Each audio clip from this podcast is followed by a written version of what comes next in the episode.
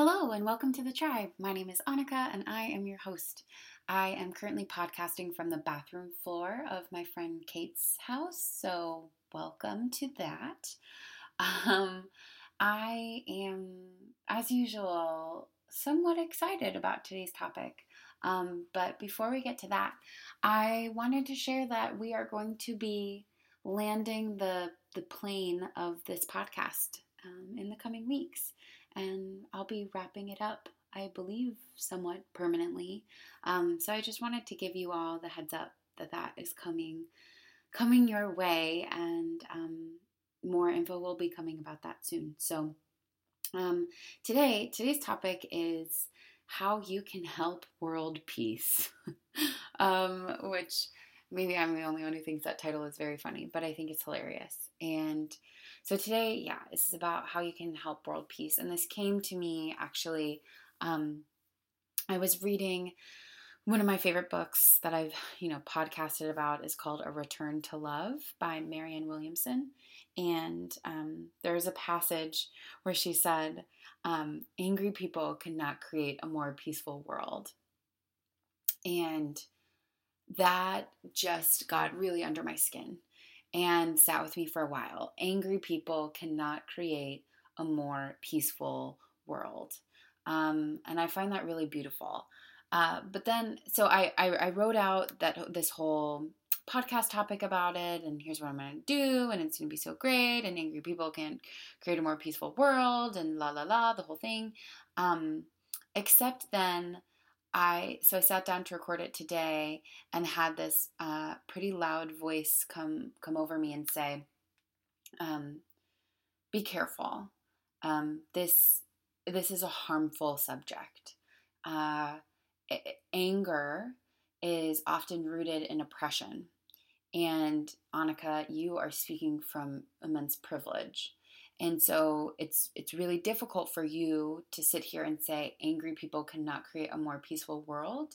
So I wanted I want to say that we need to be really careful when we use this messaging about who we're talking to and what we're talking about because anger can so often be rooted in oppression that we do not understand.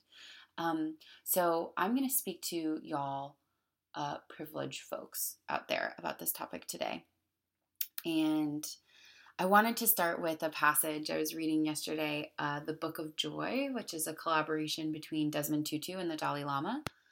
And they had a really beautiful, uh, you know, um, synchronistic message um, that I think works well with what we're talking about today. So, uh, in the book, it says So, being joyful is not just about having more fun.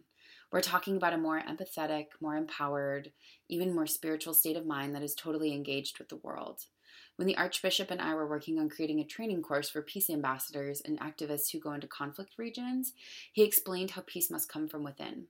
We cannot bring peace if we do not have inner peace. Similarly, we cannot hope to make the world a better, happier place if we do not also aspire for this in our own lives. I was eager to hear about how we deal with the inevitable obstacles to joy. Um, uh, but knew I'd need to wait for the next day. This book is also amazing, by the way. I highly recommend it. It's called The Book of Joy. Um, but the the key point here is the idea of we cannot bring peace if we do not have inner peace. And if you think about it, you know, if you were a peace worker going into a conflict region, um, it probably wouldn't be helpful if every single time somebody cut you off, on the way from the airport, wherever you were going, you screamed at them in the car, or if you know, somebody said something quite heated to you and you took it really personally and then you turned around and went off on them. Um, so, as we are trying to bring peace into the world, it's important to evaluate how we are acting. And again, this is particularly for my privileged listeners, be it white privilege, male privilege, able bodied privilege, cis privilege, straight privilege, whatever you have. Um, so, your job as you are working to help world peace is to do the work on yourself. And okay, what does this mean, Annika? Cool, I'm here, I want to do the work, blah, blah, blah. What does it mean to do the work? I think one good place to start is to clear your judgments of yourself and the world around you. Um, when we are walking around in a judging and or comparing attitude, uh, we are we are um, oh, there's this great quote, and I'm gonna butcher it, but it's like, if I if I'm judging you, then I don't have time to love you. So if I'm walking into a room and I'm noticing all the things that people are wearing or saying or being or acting or doing, and I'm getting annoyed by it, I don't have time to love those people. And what I often find in my personal life is if I if I were to walk into a room and say, "Oh, like, ooh, your your hair looks weird," or like that person's wearing a color that I'm not used to, be it in the like you know, sometimes for me, something, I mean, it's probably pretty obvious that I'm pretty liberal.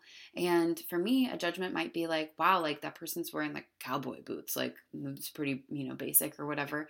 If I'm judging that person, then I don't have time to connect with them. I don't have time to love them. I don't have time to build a relationship with them. And so we need to be really aware of and um, careful of our judgments of other people. Um, and and, and do the work on clearing those. Maybe you're clearing your judgments of entire communities. Maybe you're clearing your judgments of yourself. But as I said, if we're in judging energy, then we just do not have time to love.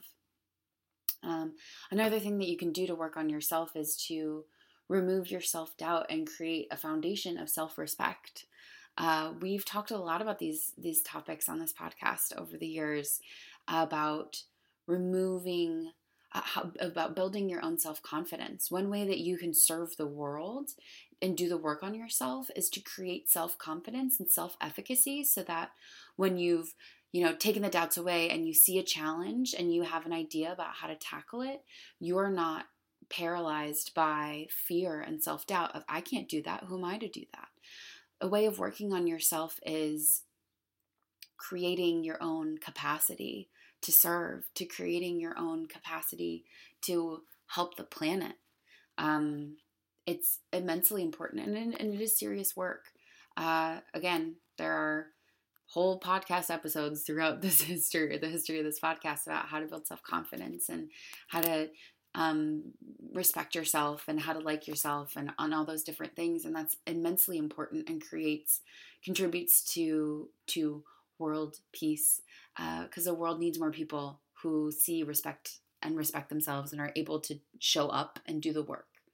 Um, another idea is to fill your own cup so that you can begin to just give. Um, I, as you know, as I talked about, you know, in, in the past couple of weeks, worked a job that was pretty overwhelming uh, this past year. And I knew that I needed some time off, and so I took a vacation and really took an extended vacation, like a multiple months long vacation. And, you know, that also did come from privilege and having saved up money and, um, you know, having access to support that many people don't. But I feel was taking time because I could to fill my own cup and then was able to just turn around and give. And one of my favorite things about generosity, and they also talk about this in the book of joy. Um, one of my favorite things about generosity is that it, it's actually somewhat confusing to people sometimes. I remember I was volunteering at a conference this past spring and I was just there as a volunteer, you know, like wasn't getting paid anything, and was working, you know, 12 hour days with this organization just to help them produce this conference and give the best content to the people who were attending and everything. And everyone on the staff was so confused and it just made me laugh of people get really confused by genuine generosity of hi yeah no i'm really just here to help like i just want to make sure that y'all have a great time and have a great conference and the, all those different things. And um, we're able to give in that way when we have filled our own cups. We're able to give in that way when we have taken care of ourselves. And we're able to give in that way when we trust ourselves as well. Um, to know that I can draw a boundary when I need to. I trust myself to listen to myself. I trust myself to honor myself in situations and remove myself from unhealthy situations. Uh, when we start building that trust, then we fill our own cup and we're able to just give and be generous. And and so that's uh, filling your own cup and practicing generosity is another way that you can quote unquote help world peace. Um, and then the last step is to go out and seek to understand that which you do not understand Uh, so, particularly my white American friends, read Between the World and Me by Ta-Nehisi Coates. Read The Root. Google how to become a white ally.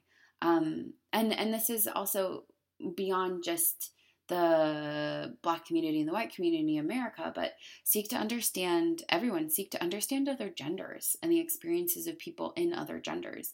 Seek to better understand the experiences of people with disabled bodies.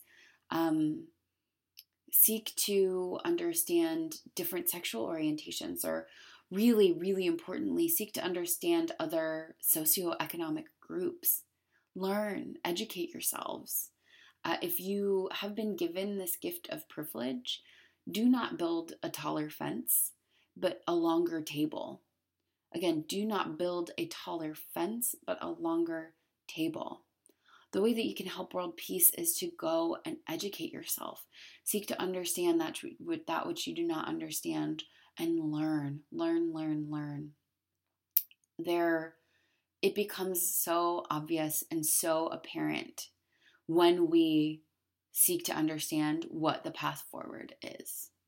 Um, and the last thing I'll add on that topic is don't put the burden of education um, on folks who are oppressed. So that means men don't, you know, approach all the women in your life and say, hey, I'm trying to learn more about women.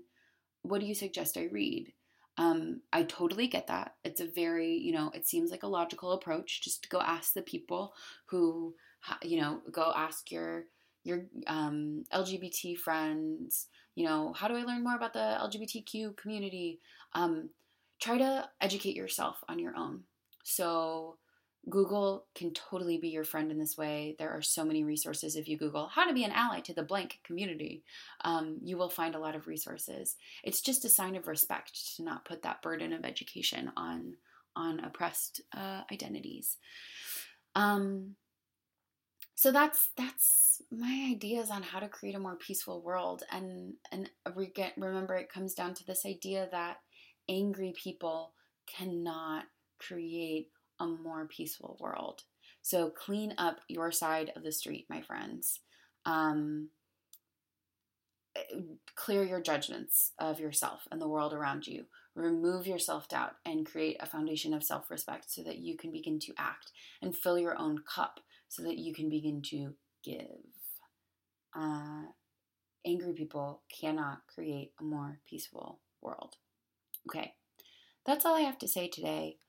I hope that you have a beautiful, beautiful week. I hope that you take care of one another and you take care of yourselves. And I will see you back here next week.